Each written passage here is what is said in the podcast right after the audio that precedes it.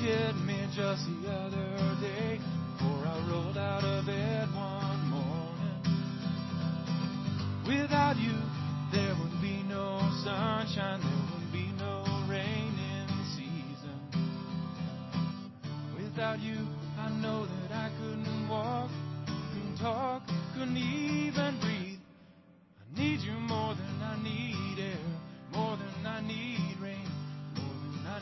Sunshine on a summer day. I need you more than I need a home, more than I need food, more than I need these clothes I'm wearing. Greetings. Thank you for joining us on Christian Reconstruction Radio for this time we shall have together. I'm your host, J.S. Lowther, and this is Sola Scriptura. Promoting the law and the gospel to every living creature with an ardent and firm desire to show the perfection of the law of God in every area of life, all to the glory of God and praise to his only begotten Son, our Lord Jesus Christ, through whom we have received reconciliation. Again, a word for our sponsors. CR 101 Radio Network is a Christian Reconstruction Internet radio station that hosts and broadcasts lectures, sermons, and podcasts 24 hours a day, 7 days a week. CR101radio.com is where you can go to find information on all that's offered there. GCS apprenticeship program also is dedicated to training the next generation of Christian teachers so they can be inspired and equipped to get involved with the task and honor of being a Christian teacher, owning and operating their own Christian school. Take a look at gcsapprenticeship.com for that. Opening up with a little bit of scripture to deal with the subject that I want to talk about today for our time together here. Proverbs 18:9 out of the King James Version says, "He also that is slothful in his work is brother to him that is a great waster." The ESV translation says it like this, "Whoever is slack in his work is a brother to him who destroys." You know, in our day and age and in our society right now, we don't have a very good work ethic. Um, people are not trained to have a good work ethic, and it's very hard to get people of this generation, the prior generation, to want to have a good work ethic. And in a lot of ways, you can lay this at the feet of a bad Christian worldview. Actually, it's just a bad worldview because a Christian worldview looks entirely different than what we see in the world today. So I've decided to change stuff up a bit with this episode being the fourth one that uh, we've had here with Christian Reconstruction Radio. And I want to address one of the real problems in the church that seems to just not be a subject many people address or want to ad- address. And that's the subject of what I'm going to call self sufficiency and the Christian family, or in the Christian worldview. When we think about uh, the subject of self-sufficiency, our mind often goes to growing gardens, canning food, raising livestock, and other such activities wherein one would take care of themselves and make themselves quote unquote sufficient for the future. And no doubt this is part of self-sufficiency as I am speaking about it. No, no doubt about it. Uh, I and my family and many people we are associated with are very much involved in all of these types of activities. Anything in my opinion, that a person can do who's a Christian um, to make themselves liberated from the evil world. And I know there are chains that cannot be broken at this time, such as property taxes and other such things in that regard, that um, go to fund the ungodly school systems that are, are poisoning the minds of children throughout this country. But nevertheless, uh, all those things, canning food, livestock, um, all those activities, farming for one's family, just agricultural endeavors, knowing how to do things for yourself, um, those will produce the type of self-sufficiency I am talking about and going to talk about. But that's not exactly the direction in which I want to want to um, speak of it. While I want that to definitely be incorporated into the thinking. And so, regardless of what presupposition a person brings to the table with the ideas of self sufficiency, what I want to talk about is how a Christian comes to the table with the idea of self sufficiency. What's the goal of it? Because if one's a Christian or a non-Christian, it's a normal creaturely habit to prepare for the needs your creaturely body will have need of in the future or has need of presently. Okay, so to be sufficient or to take care of yourself is normal. It's natural. Squirrels do it, bees do it. Um, you know, every animal that man uses for his use, in fact, is doing that in a desire to be sufficient for itself, for the propagation of its offspring, and for the future ultimately. That's just a creaturely thing to do. Uh, we take the milk from milk cows because they create it for their their offspring, for their babies, for their calves. Um, we take honey from bees, but the bees are actually making it to store up for the next season to come. But man comes and takes it um, for his uses, and so we raise things in agriculture for our own sufficiency, but we're actually tapping off the natural sufficiency that the Lord placed into the will of the creature that we are tapping from, that we are taking from. Um, this is no different in any agricultural, uh, you know, adventure. Uh, wheat, no differently, you know, it produces grain so that it can plant that grain in the ground and produce more. We speak of it almost as if it has a will of its own, and in fact, it's the will God gave it.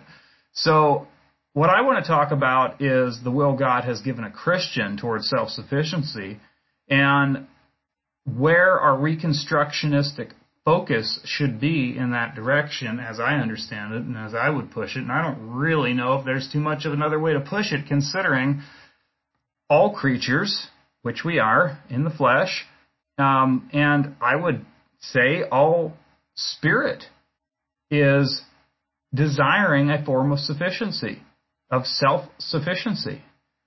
Even if that sufficiency is to fulfill oneself wickedly, as we would understand it from a Christian perspective, one wants to suffice themselves with whatever it is that they themselves want. And so, what I'd like to start with is a lawful and thus scriptural foundation for this sufficiency that those who are Christians, in fact, are in need of, but should be within them already. It should already be there. It should already, the seeds of it, the nutrients of it should be there. So let's start with a scripture that on first glance could seem as if it is entirely contradictory to self-sufficiency until the foundation is in its conclusion. Let's go to the book of 2 Corinthians. The apostle Paul is speaking of a form of sufficiency. You could call this second epistle to the Corinthians uh, the book of sufficiency because the English word is used more than in any other book. Okay, and so as Reformed Christians uh, would know, and just from a trained response, you, you should know, though it should be heartfelt, um, that there is, of course, the free gift of grace that comes from God that we can nearly just guess that the depth of the meaning of sufficiency has to be rooted in right? So anytime we talk about sufficiency, just, you know, knowing the five solas just leads us to the knowledge of grace alone, right? We, we know that that's where everything comes from, that God reveals himself to us. And so in 2 Corinthians, um, chapter 3, verse 5, it says, the apostle speaking to the um, people, at Corinth, the church of Corinth, it says, Not that we are sufficient of ourselves to think anything as of ourselves, but our suffic- sufficiency is of God. And while we know that this context is not dealing with sufficiency as we would commonly refer to it or as we would just generally think of it, as the apostles are declaring that the Spirit of God is the true worker and writer in the heart in the context of what's said, of the hearer.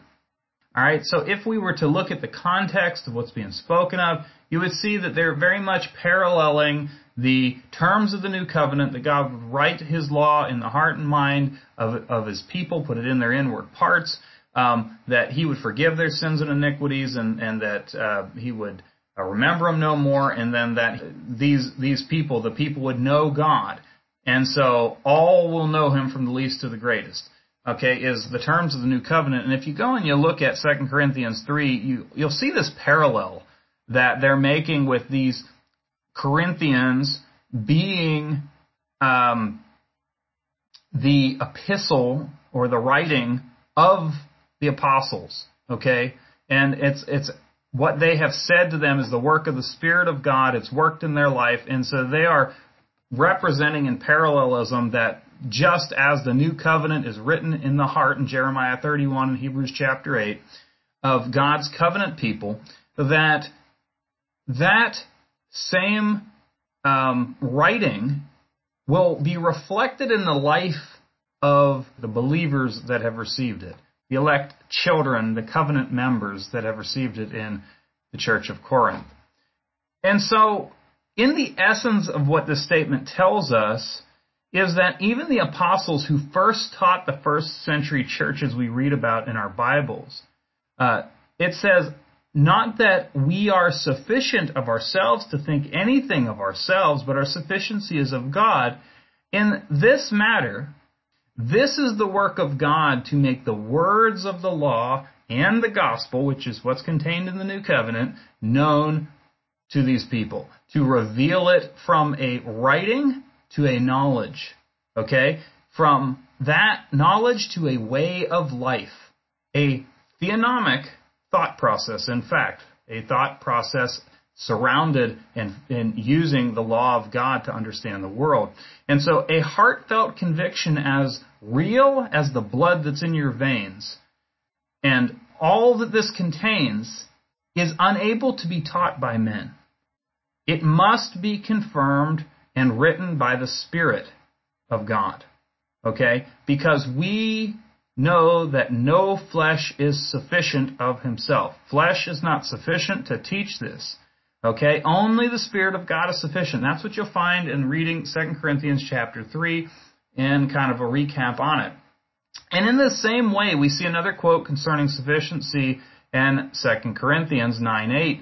It says, God is able to make all grace abound towards you, towards the church, that ye always have all sufficiency in all things, may abound to every good work. Notice, all sufficiency in all things that they may abound to every good work.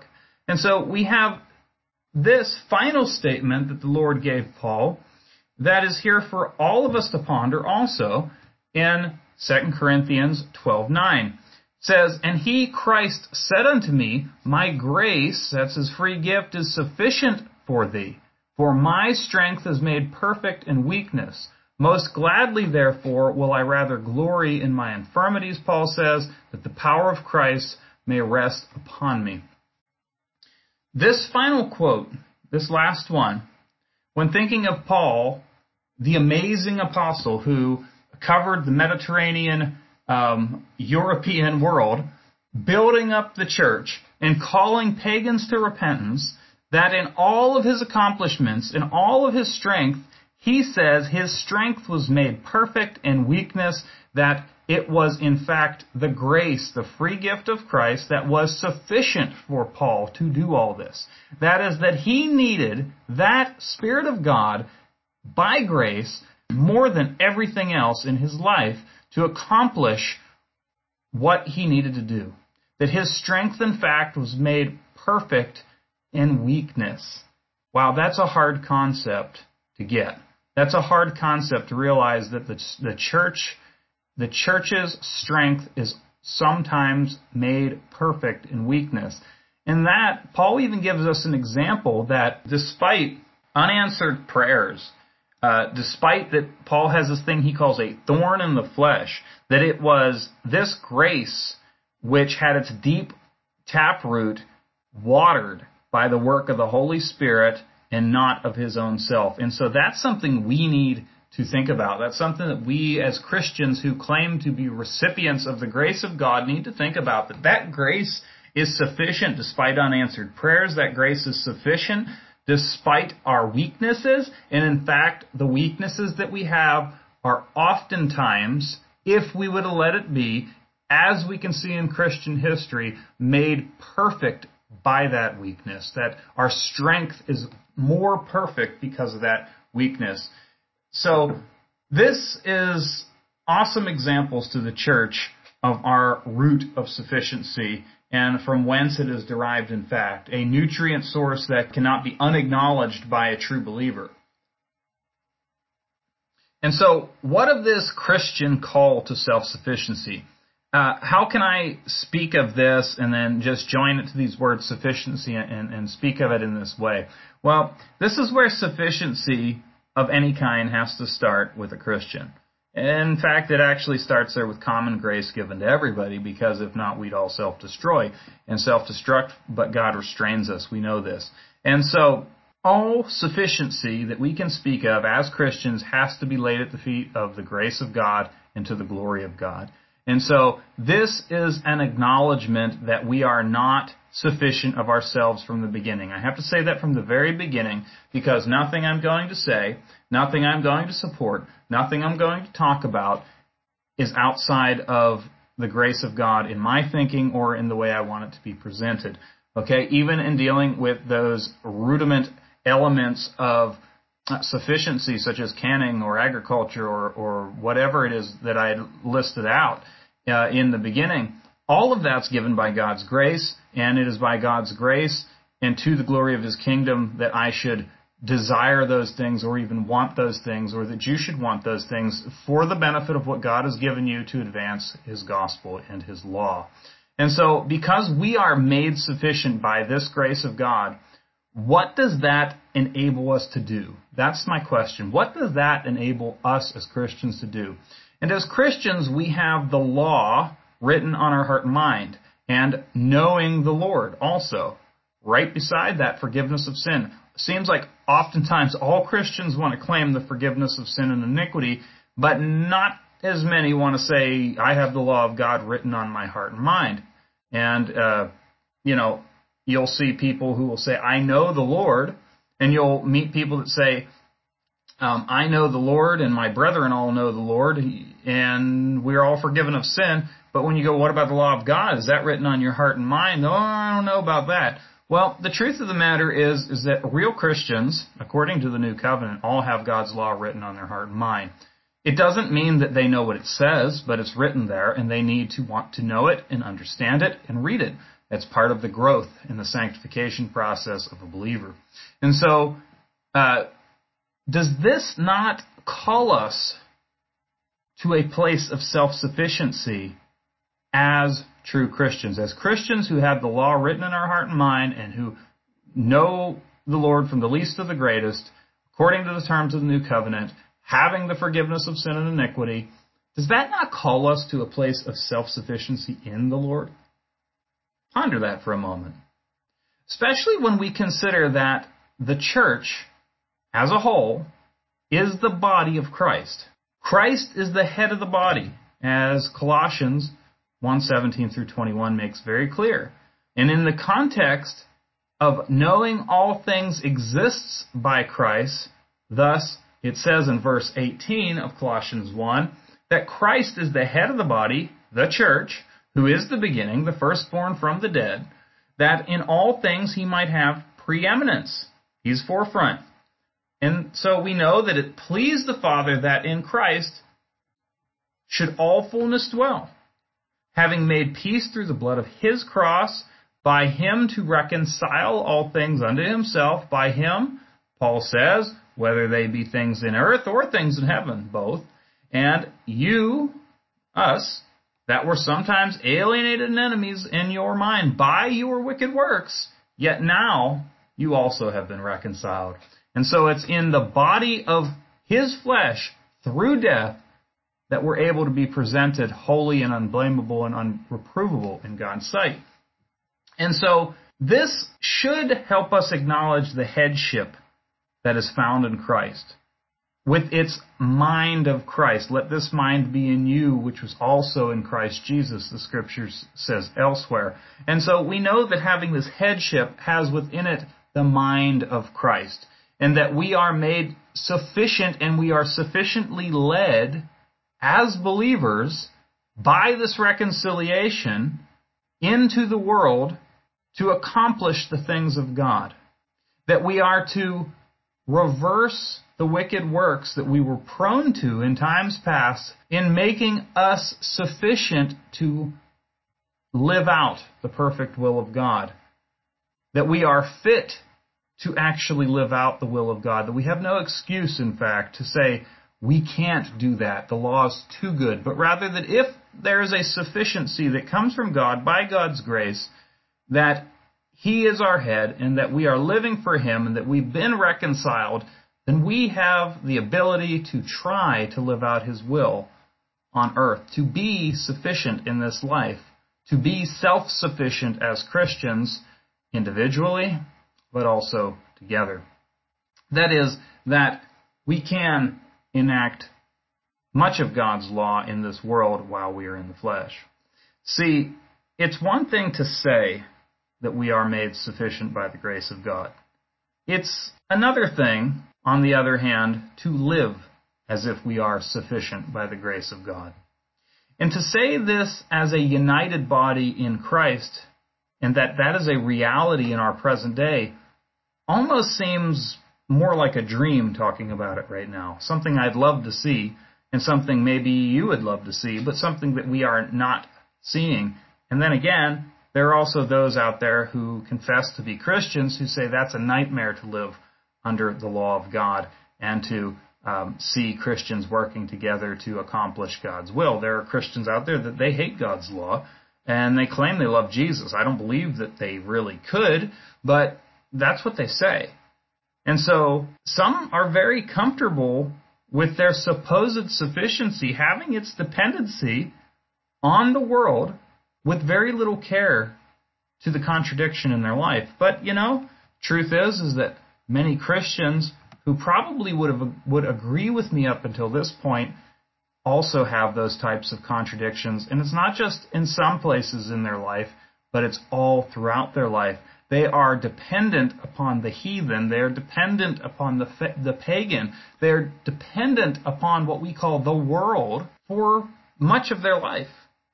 And they have no ability to help their brethren with what they have accomplished. In fact, going back to the words of Solomon that we had read, Proverbs 19, I'm sorry, 18:9, they are slacked in their work and it makes them a brother to him who destroys the great waster. That's not the kind of position a Christian should be in. He should never be slacked in his work and be brother to the great waster. The Lord Jesus Christ takes special care in his earthly ministry to leave his disciples with a lesson on sufficiency.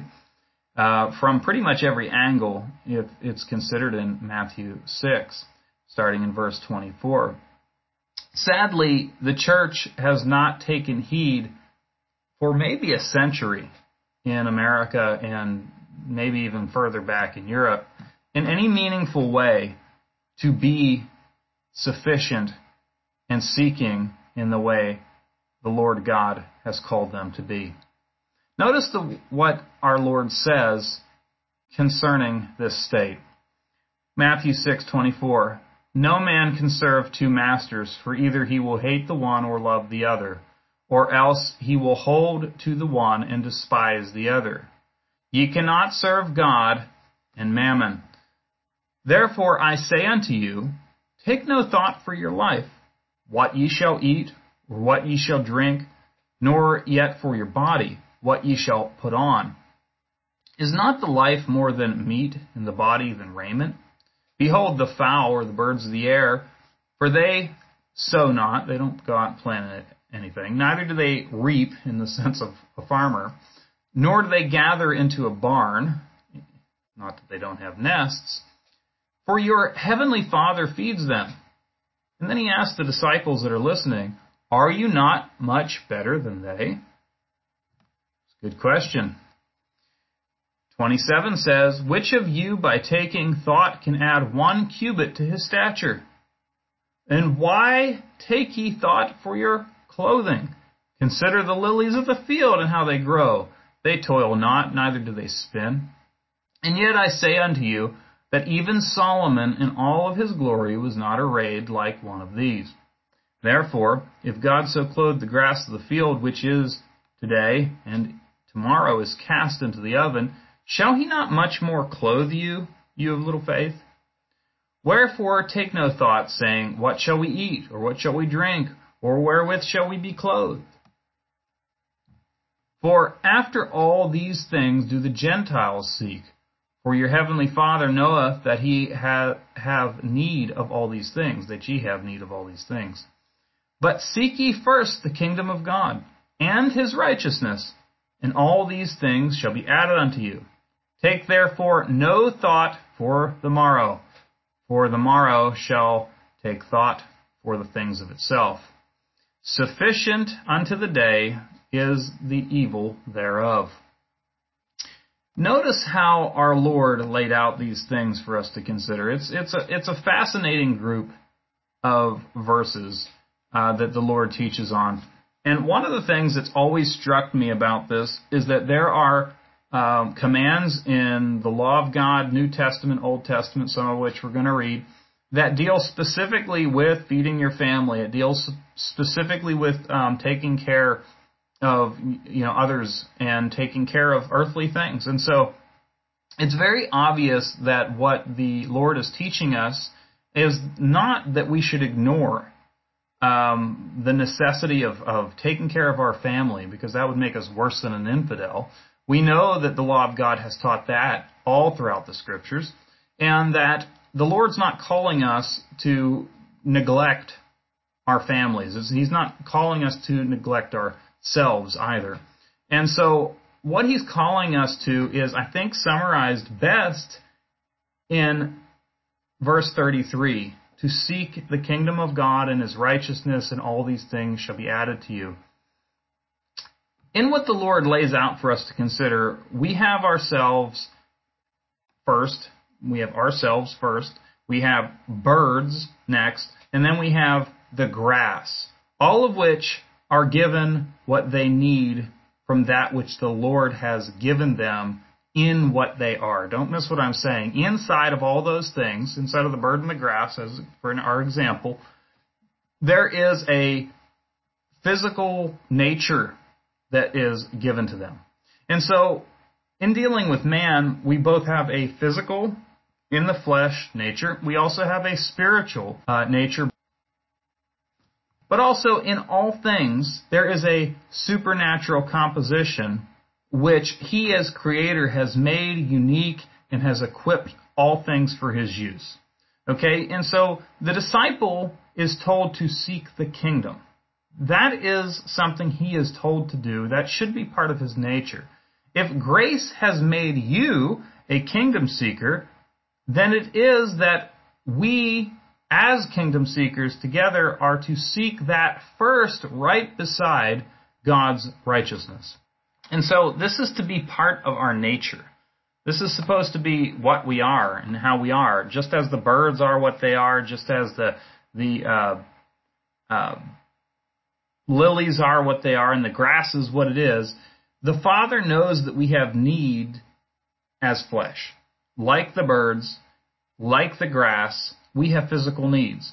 But He has made provision that which is sufficient for them to acquire what they need.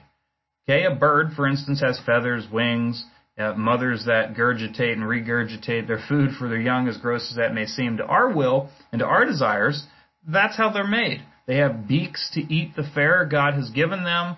To every race of bird, a different beak and claw. Um, they have appetites that will to desire to eat whatever it is. Some of them they maybe carrion and eat, you know, dead things, and others just eat nuts and plants. And so, regardless of which bird we're talking about, the clean variety or the unclean variety, the Lord has equipped them and given them a will and desire to take care for the things that they need. And so, likewise, we would find the same in the lilies of the grass as a whole. Um, it cannot be ignored that God has equipped them with the ability to root and to absorb its nutrition, okay, like its food, and then they can also transform sunlight into growth via what we call photosynthesis. Okay, so God makes these self sufficient to survive through his will that he has placed in them by his supernature. Okay, and so these are made sufficient to be as they were made to be. It should be no different for the disciple of Christ. Of the church. What of the called out? What is it that makes us self sufficient? It is the grace of God. the acknowledged grace of God, knowing what it is that the new covenant has done to our heart and mind. Does God not make us as men to not only seek his kingdom, but also equip us with the desire of his will, just as the birds and as the lilies, to place it first as the head of all things by the quickening that he has given us, by our converted heart and mind that desires the truth of God's righteousness? Is this not how we function? It should be. Is this grace not sufficient for the saints, as it was for Paul even in weakness? to be made strong? That the troubles of life we know are, as the Lord said, to be sometimes burdensome tomorrow? That there is a time that is not always the best in the future? But that now, at this time, at this day when we have salvation, is it not now that day of salvation the day of the enthroning of the Son of David, the righteous branch, the King that reigns and prospers, who executes judgment and justice in the earth, whereby God's covenant people, Israel and Judah, call him the Lord our righteousness according to the Scripture? Is that not where our sufficiency is as kingdom seekers for those who can hear it because they are of the church? Is it not found in the grace of God to do all things, in that deep tap root that's fed with the nutrition that God has placed there by His own will? And so we know what we have, and it is not the sufficiency of ourself to change one hair from gray to black, no, not to add to the height of our cubit, but within the kingdom seeker of God's righteousness, only found in Jesus' headship, we are made sufficiently reconciled in him as partakers of his divine nature and as able ministers of the new covenant. So, with that introduction to biblical and lawful and thus Christian self sufficiency, where do we go next as joint heirs with Christ that together as seekers of his kingdom and uh, as his righteousness where do we go in understanding self sufficiency? Well, I think we have to go to a concept called brotherly love that we have distorted and changed into something much more um, infantile, maybe. Maybe that's even too highly elevated for some of the emotionalism that's going on in the world right now. But I think we have to go to an aspect of brotherly love that we often do not have taught to us enough, and some of us never at all. I know I was influenced um, by some ministers at a very young age to think this way. Thank God. I was barely out of my teens when I started to listen to some ministers uh, that were really minded in biblical economics and really minded in getting the youth to think. And that is what really got me looking in this direction guys like Bruce G. McCarthy and um, some others out there, guys that uh, talked about this stuff and they wove it into their message all the time. I started to think about brotherly love in this sense of helping the church and helping my family. And while I came from a family that practiced these principles as members of the family, of what we're going to talk about, of being self sufficient. That we looked out for each other, we helped each other in projects um, and, and things that needed fixed. I did not understand how this should look in the Christian model of the family and as individuals working with each other, particularly within Christian families, working with Christian families, working with each other, and so on, until I had started to consider some of the works of the elders that came before me on these subjects.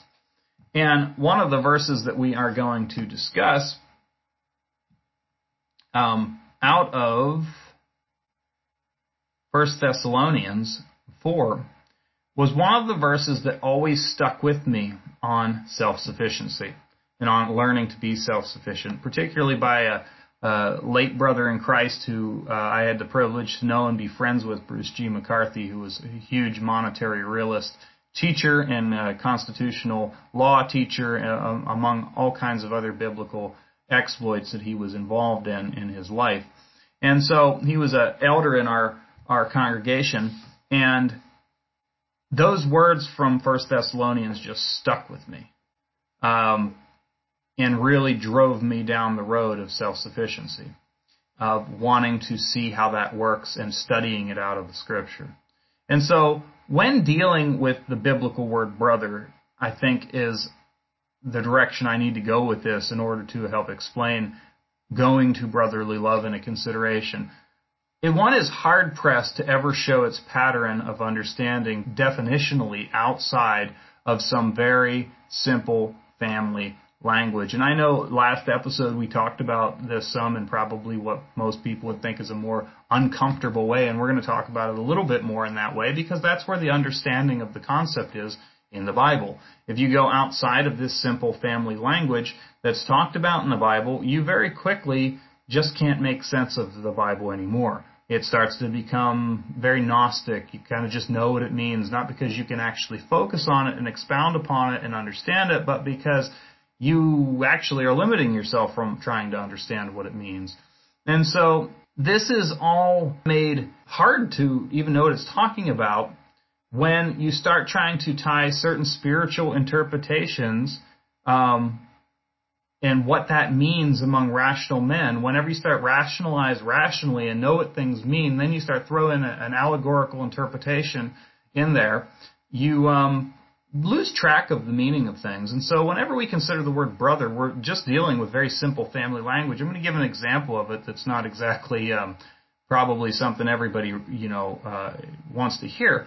But if you went to Leviticus 18:9 in the law of God, you would read the nakedness of thy sister, or the nakedness of your father or daughter of your mother, whether she be born at home or born abroad, even their nakedness thou shalt not uncover. It's evident this is not an allegorical law dealing with one's Christian alliances in the common faith. Okay, just reading that off, I've yet to meet anybody who 100% allegorized that that verse.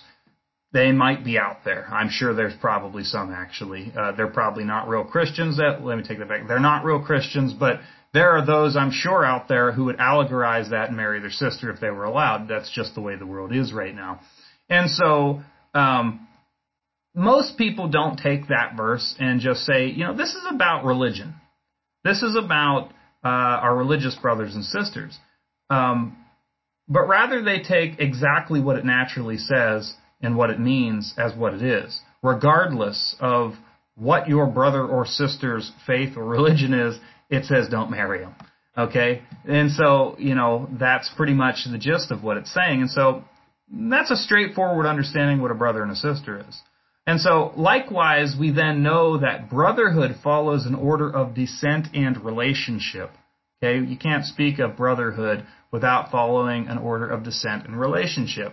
And so, that is to not in terminology of relationship, as you would find in Deuteronomy chapter 15, rule over one's brother with rigor is not allowed.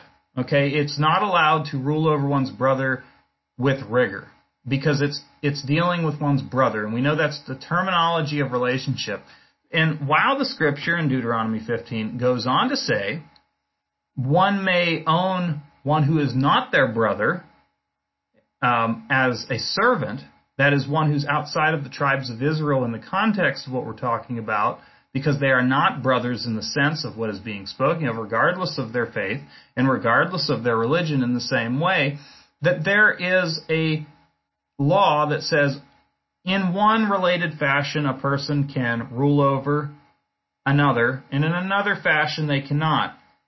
Because it is to support brotherly love. Because it is a law that supports brotherly love.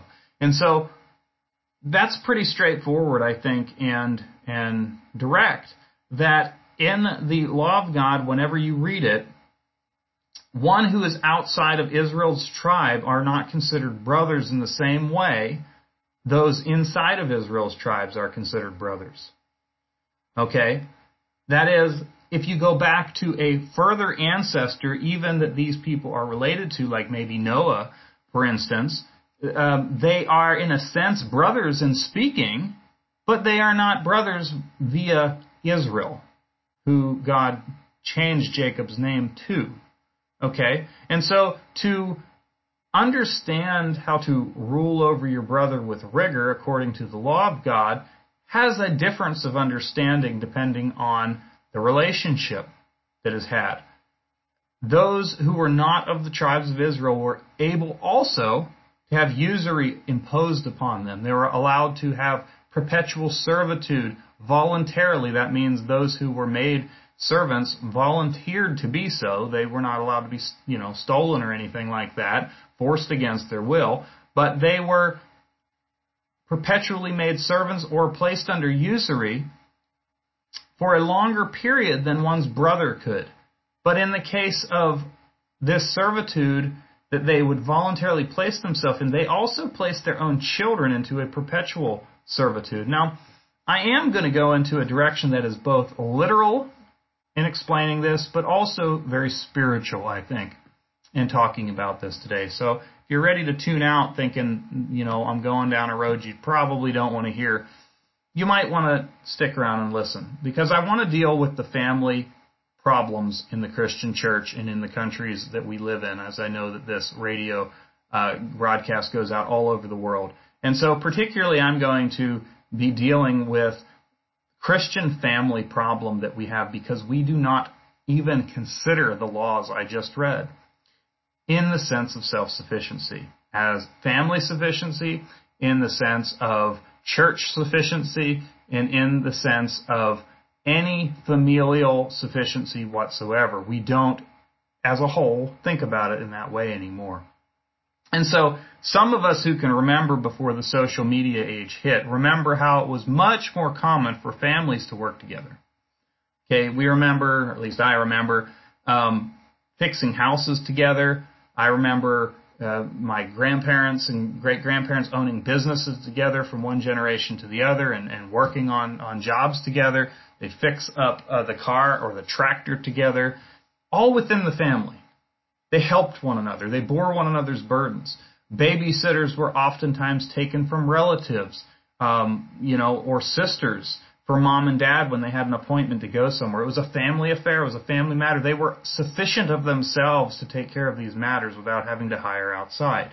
The family wasn't broken entirely. It was common for communities to be self-sufficient for needs that one another were able to suffice the other in doing. Okay? We had wealthier family members and poorer family members. We had those who owned businesses and had more money or things um, that could give work to those in their um, family. And so we had relationships that existed in this way to help one another, to be more sufficient one another. And then outside of this closer um, brother and sister bond that you know people would help one another. You also had the uncle bond and the aunt bond.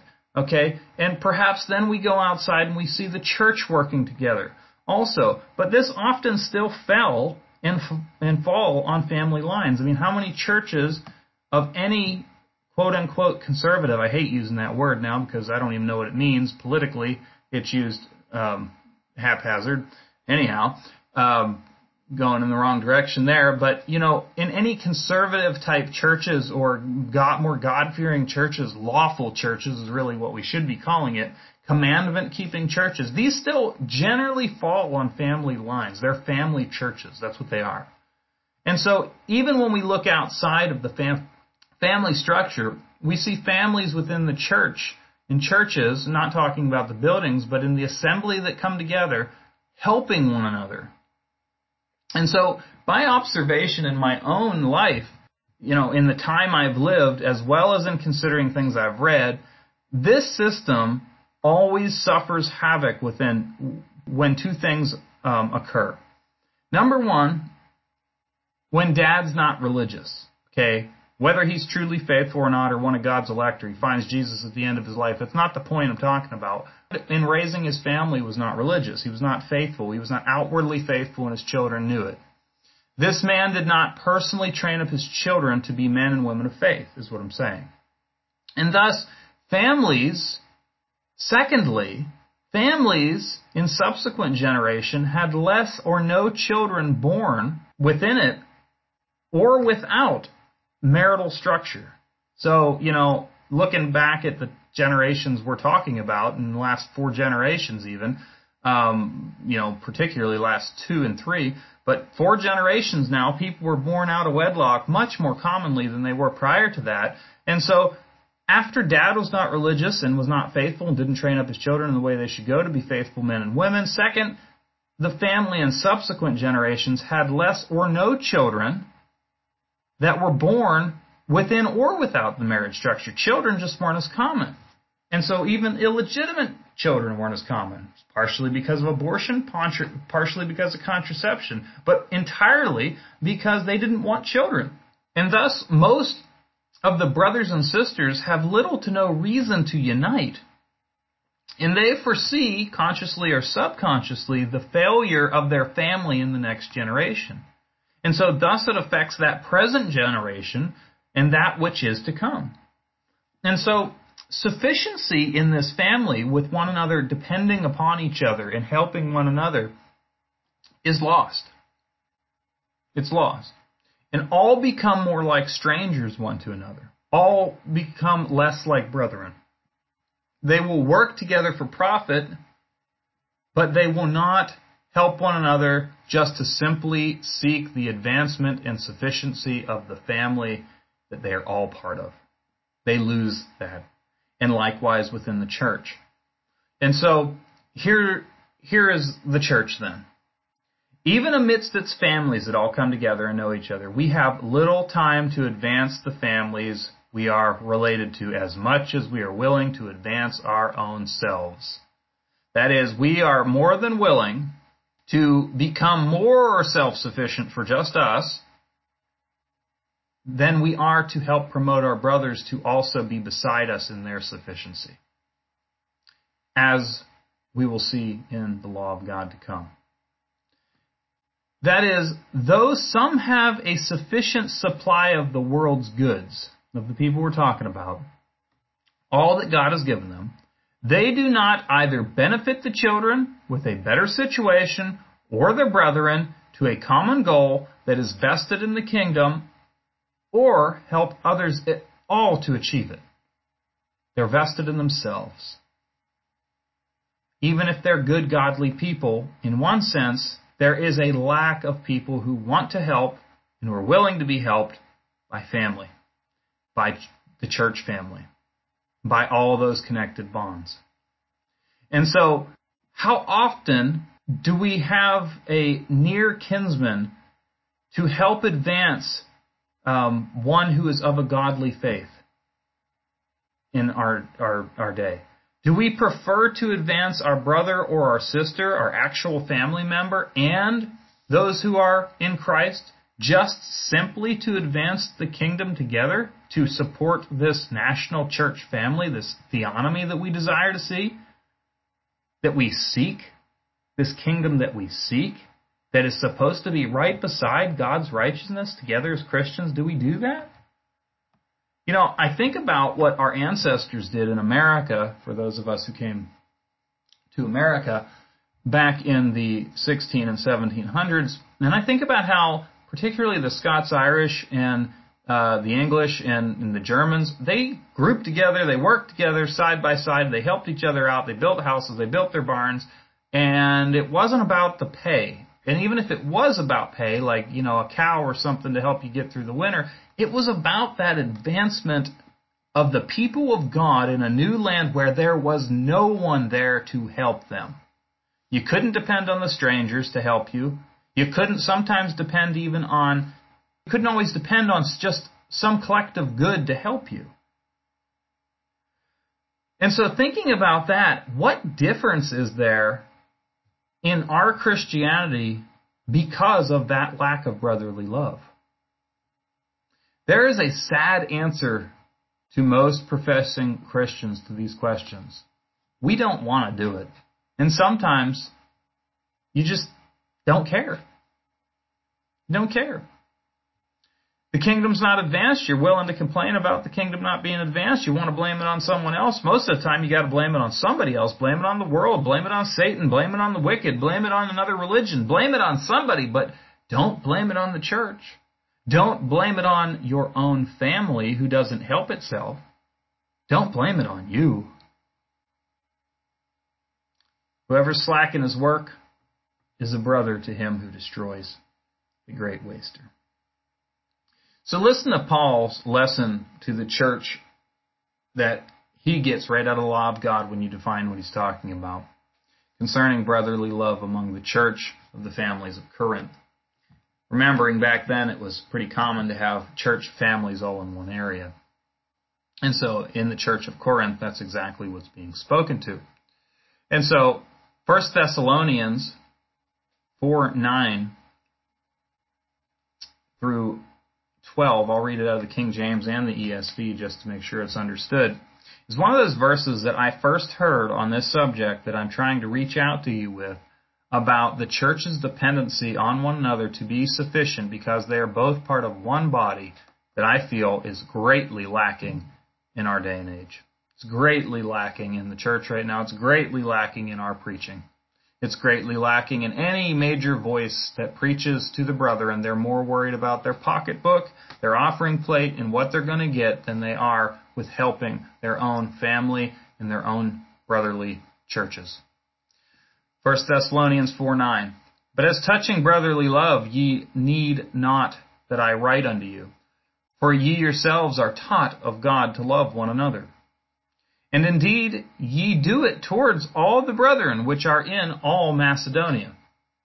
But we beseech you, brethren, that ye increase more and more, and that ye study to be quiet, and to do your own business, and to work with your own hands, as we commanded you, as the apostles commanded you, meaning it had to be a command of God, that ye may walk honestly towards them that are without, and that ye may have lack of nothing. Here's how the ESV says it. Now concerning brotherly love, ye have no need for anyone to write to you. For you yourselves have been taught by God to love one another. For that indeed is what you are doing to all the brothers throughout Macedonia. But we urge you, brothers, to do this more and more, to aspire to live quietly, to mind your own affairs to work with your hands as we instruct you, instructed you, so that you may walk properly before outsiders, strangers, and be dependent one on another.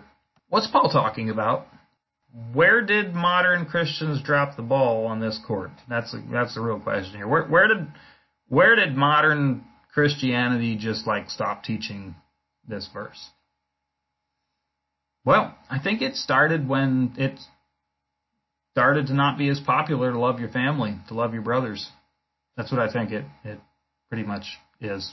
To love your children that are coming after you, uh, to love where you come from, to love your Christian people more than you love other religions, to love your family more than you love other families. I think that's where it pretty much happened. Notice what Paul's saying, though. Let's go back and look at it concerning brotherly love. This is about loving one another. Okay? In the Greek Septuagint, I noticed that the first time in the Greek that I could find many of these concepts that we've already talked about now in is in a verse that's normally misread by English readers in the King James version and others. It's in Proverbs 17:7. It says this: "A friend loves at all times, and a brother is born for adversity." I don't know how many people read that and think that it means that brothers fight. It doesn't. That has nothing to do with it. I've even thought that before when I was younger. You know, I was like, yeah, we fight all the time. Brothers are born for adversity. I like my friends a lot more. It's not what it's saying though. Uh, so here's uh, one translation of it out of that out of the Brenton Septuagint. Have thou a friend for every time, and let brethren be useful in distress For on this account are they born. Read you one more Septuagint translation out of the ABP, the Apostles Bible Polyglot. It says, oh, let me get there. It says, for, for all times, let the friends exist to you. And then it goes on to say, but let it be that the brethren in distress be profitable for this favor, because that's why they're born. Well, that's a little hard to read. The ABP is not the most fluent uh, reading translation. But it's exactly what it, it's trying to say. They're born for adversity, not because they're born to fight with, but because they're born to help. You help one another. In the Hebrew mindset, that's entirely what it's talking about. See, the idea of friendship and brotherhood mixed with love had a particular service that it renders out of a common grace that each were in, and also out of a particular familial bond that they sh- would share. And so Paul's admonition was an urge as brothers to do this more and more, he said, to love each other more and more. And that this was to aspire to live quietly, to mind your own affairs, to work with your own hands as they had instructed them, as they were commanded.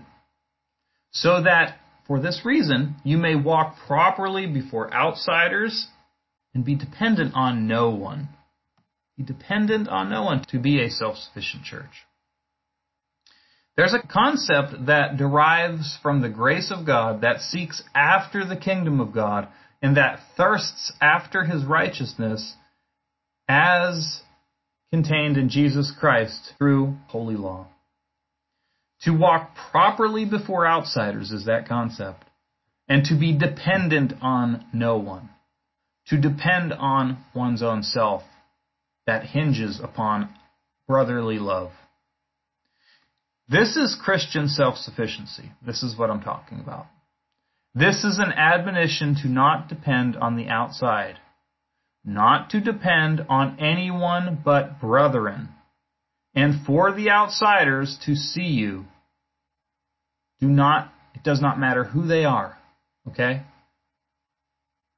You want the outsiders to see you depend upon your brethren. You want the outsiders to see that your brethren depend on you. This is an admonition to number one, work hard. We're not having any loan of anything that comes from the heathen or from outside of the family, according to the scriptures that we're going to see in the law, which means not having bank loans, to not have dependency on the heathen at all, but to strive always more and more to live within your own means, to not have to be indebted to others, to love your brothers as kinsmen and to know they're there because on this account they were born to be your brothers, both in the flesh, that means your real brother, and your reborn brother in the spirit, and vice versa.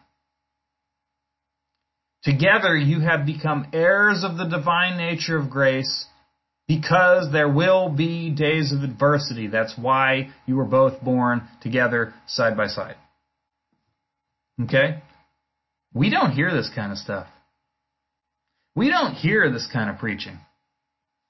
We don't hear these kinds of lessons, but I'll tell you what, these are the lessons that moved me to want to be self sufficient. These are the lessons that moved me to want to see the church become dependent on each other. These are the foundation stones, I believe, of Christian reconstruction, in fact. Because without joint families as a nation working together by the same grace to support one another in the days of adversity, there is nothing that stands up. Without those foundation stones that will support one another, there's nothing there. There's no nation. There's no kingdom. It's for this cause in times past, men did not take handouts. You know, I remember hearing time and again when I was younger about the older guys that were alive during the Great Depression. When the government first said, hey, we're going to give people free money, stimulus checks. Mm, they just gave them the money though. And you put your little signature, I guess, on a dotted line somewhere. those men, even if they took it, went back and gave it back. I don't know how many times I had read stories about men who wouldn't take it, but would just work harder.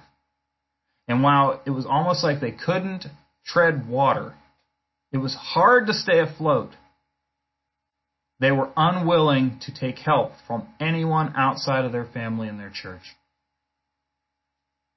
And if they were all going to be poor, then at least they had company. They were all going to be poor together. And so these stubborn old men that, I remember hearing about were the men that I used to respect. The men that I always wanted to sit down and listen to their stories because that's how you knew you were dealing with someone who had principle, something that we are lacking greatly today. No principle. I remember being told stories about godly grandparents that only had meat on the day they regarded as a Sabbath. They would have a chicken because they were chicken farmers. They didn't even kill them for themselves. They mainly had a dinner of herbs so that they had no need to ask others for help. Let that sink in with the gluttonous society we live in today where we say, if I can't have it the way I want it, I will ask for help. I will cry aloud. I will not stay quiet. But the generations in time past and us, this scripture is alive, it's quick, it's powerful. It's here to teach us today. Taught by the scriptures, these Christians who listen depend on family and faith, and they only speak as loud as they needed to for help when nobody came to help them first. If there was no one there. You only speak as loud as you need to to get help. That is to foremost strive earnestly to work hard. More and more. Increase more and more. Work harder. Second, to study to be quiet. Third, to do our own business. Fourth, to work with our own hands as it is commanded. And so here's an example out of the law, Deuteronomy 22:4. You shall not see thy brother's ass or his ox fall down by the way, by the road, and then hide yourself from them. You shall surely help him to lift them up again. Now notice, he that needs help is quiet. The helpful brother is the one who offers to help. Thou shalt not see your brother's ass or his ox fall down by the way and hide yourself from it. You shall surely help him to lift it up again. This is what we do whenever we don't help one another. It's as if they have an ox in a ditch. Let's go to some more unpopular verses. Leviticus chapter 25, verse 35.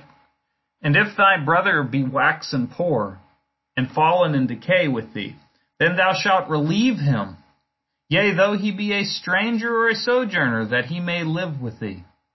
Now, in this particular verse, what it's referring to is a stranger or a sojourner, traveler from another place. Someone you don't know, but he's one of your Israelite brethren, your Hebrew brethren. Take thou no usury of him. Usury is the borrowing of money that when the principal is paid back, there's extra added to it as for a user's fee, so to speak.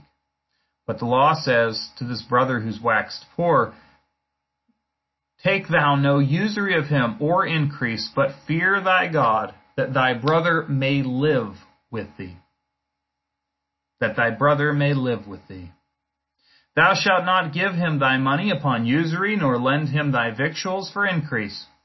I am the Lord your God, which brought you forth out of the land of Egypt to give you the land of Canaan, and to be your God.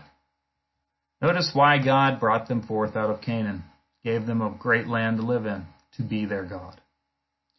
And if thy brother that dwelleth by thee be waxen poor, and be sold unto thee, thou shalt not compel him to serve as a bondservant. So one of your family, one of your people, is sold to you in Leviticus 25:39 because he's poor that though he's sold to you as a slave, and you could, if the government didn't enforce it, which the biblical government was supposed to enforce this law, you should still not compel him or force him to be as a bond servant, a servant bound that cannot leave.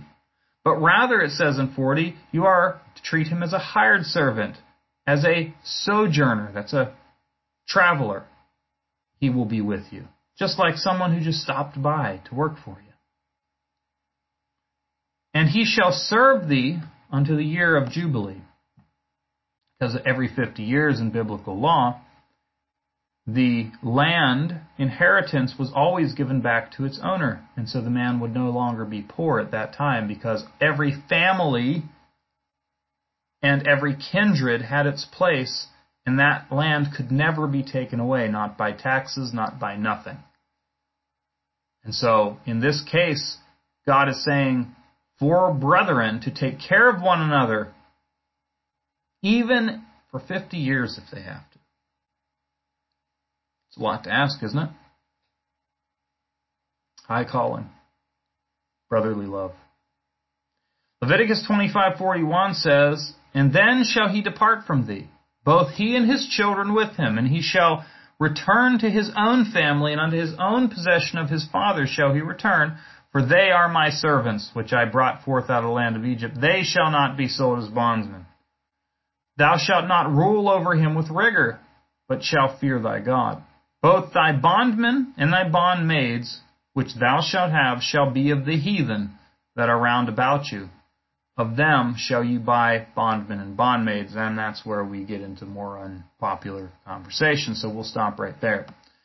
But nevertheless, what do we notice? A preference towards brethren in helping one's brother. So listen to me. This is the law of nature's God. This is Yahweh, the Lord of hosts. Law. That brethren are stronger together, that they are given to one another at times for adversity. God teaches us Himself how we are to treat one another in love, to have brotherly love. And that helping one another in times of need is what you are born for and you are born again unto. Consider Deuteronomy 28:43 also. It says the stranger that is within thee shall get up above thee very high. Thou shalt come down very low. So now we're dealing on a national level. We're dealing with a time of curse according to the law of God. It says all these curses shall come upon thee, and you shall pursue thee, and shall pursue thee, and overtake thee, Thou shalt be destroyed because you hearken not unto the voice of the Lord thy God to keep his commandments and his statutes which he commanded thee. They shall be upon thee for a sign and for a wonder, and upon thy seed, thy children, forever. Because thou served not the Lord thy God with joyfulness and with gladness of heart for the abundance of all things, that is, when you were sufficient. You did not give thanks. Little Romans 1 in there.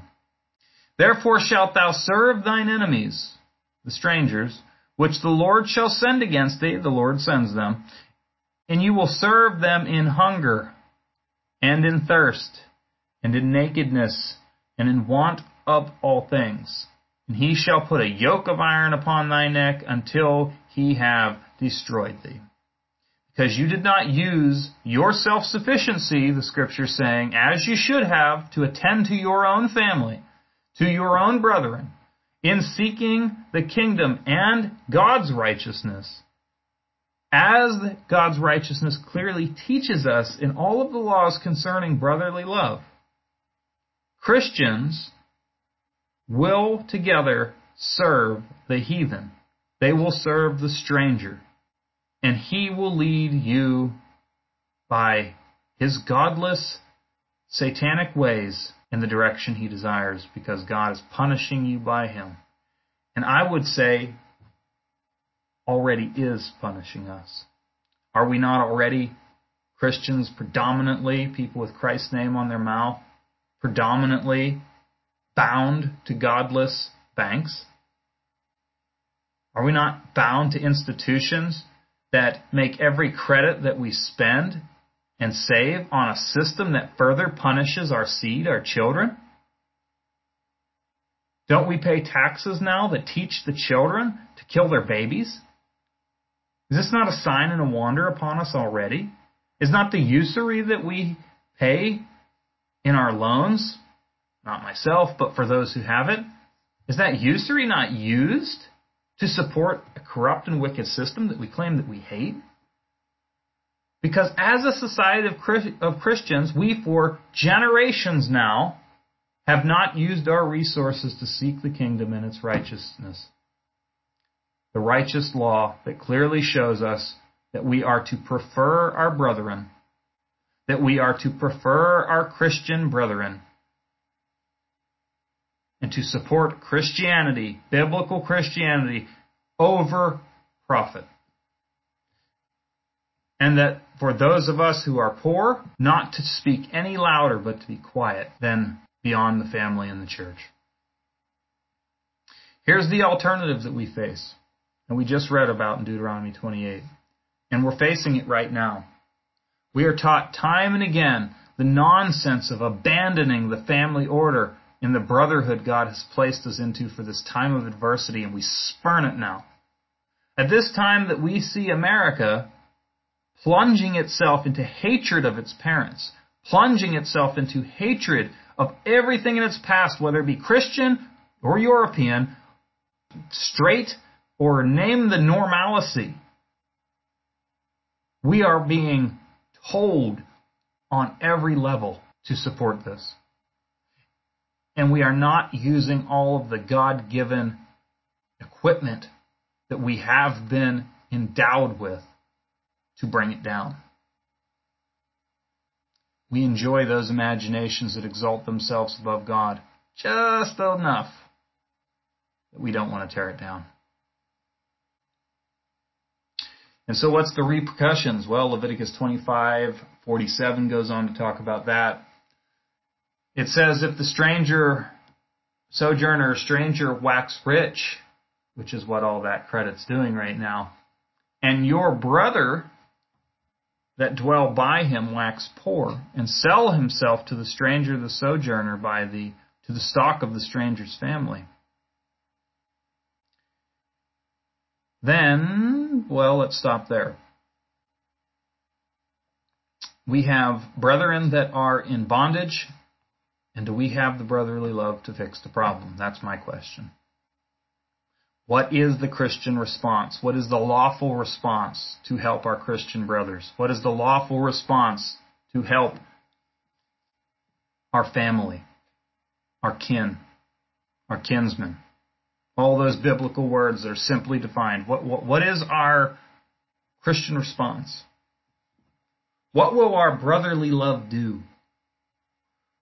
Will we, after that he is sold, be redeemed again because he's one of our brethren? Will we redeem him? According to verse 48. As his uncle, his uncle's son, will they redeem him? Will any that is nigh of kin unto him, of his family, redeem him? Or is it going to be at the utter end where many of us have to redeem ourselves because no one will come to redeem us? It's a sad situation we're in. What's even more sad about it is the perpetuation of the hatred of the fifth commandment honor thy father and thy mother, that thy days may be long in the land, are working to the effect to drive the people whose fathers and mothers conquered this land, settled this land, built this land, by the Christian faith that was in their hearts. They are the ones that are getting driven off of it because they hate their parents. They hate their brethren. They hate themselves. They're not sufficient. Though many of them say the name of Christ, they don't want to change very much. All of our efforts are not waging this war, is what I'm talking about. There's a war before us to aid our family and our faith. Our cognitive dissonance right now on this subject is shown in the way that we are not self-sufficient in the desire of the ch- of the church. The church does not have a desire to be self-sufficient. The families do not have a desire to bond together and to be self-sufficient to increase more and more. They're not willing to study to be more quiet. They're not doing their own business. They're not working with their hands. Their brothers, great destroyer, they're slack in their labor. They're sluggards. But we as Christians are commanded to help our brethren out of the poverty that they have come into. And so where is it going to end? You know, when's it going to end at this nonsensical look at the way Christians and family are to interact in this 21st century um, paradigm that we're in? When is that going to go away? When is it we're going to realize that we are destroying ourselves by not using the biblical example out of God's law, His righteousness, and applying it to our sufficiency with His grace at the root, with His great feeding it? I don't know. I don't have an answer to that, but I'll tell you one thing. We need to start helping if we can, those we can help. And for those of us who cannot help and are trying to redeem ourselves, just keep on working hard at it. Study to be quiet. Study to be a hard worker. Make your own businesses. Find all the ways that you can to save. Find all the ways that you can to make more uh, of a living, to make more so-called money. Um, do what it is that you can do, and hope and pray that you find brethren that you can bond to in the church, maybe brother and even in your own family, which would be the best situation, and bind to them and be part of them and love them and let them love you, and and maybe, just maybe, we'll see a Christian nation rise up out of the ashes of this fire that we have seen uh, kindled in the uh, self-love and the autonomous desire uh, of this n- wicked nation that we're in at this very day. And so, with that being said, those are just some thoughts I thought I'd offer. I think they're at the core of what's going on right now, and they're things that people just don't want to to consider. And so, thanks again for joining me on Christian Reconstruction Radio. Um, We'll uh, see you again in another two weeks. Take care.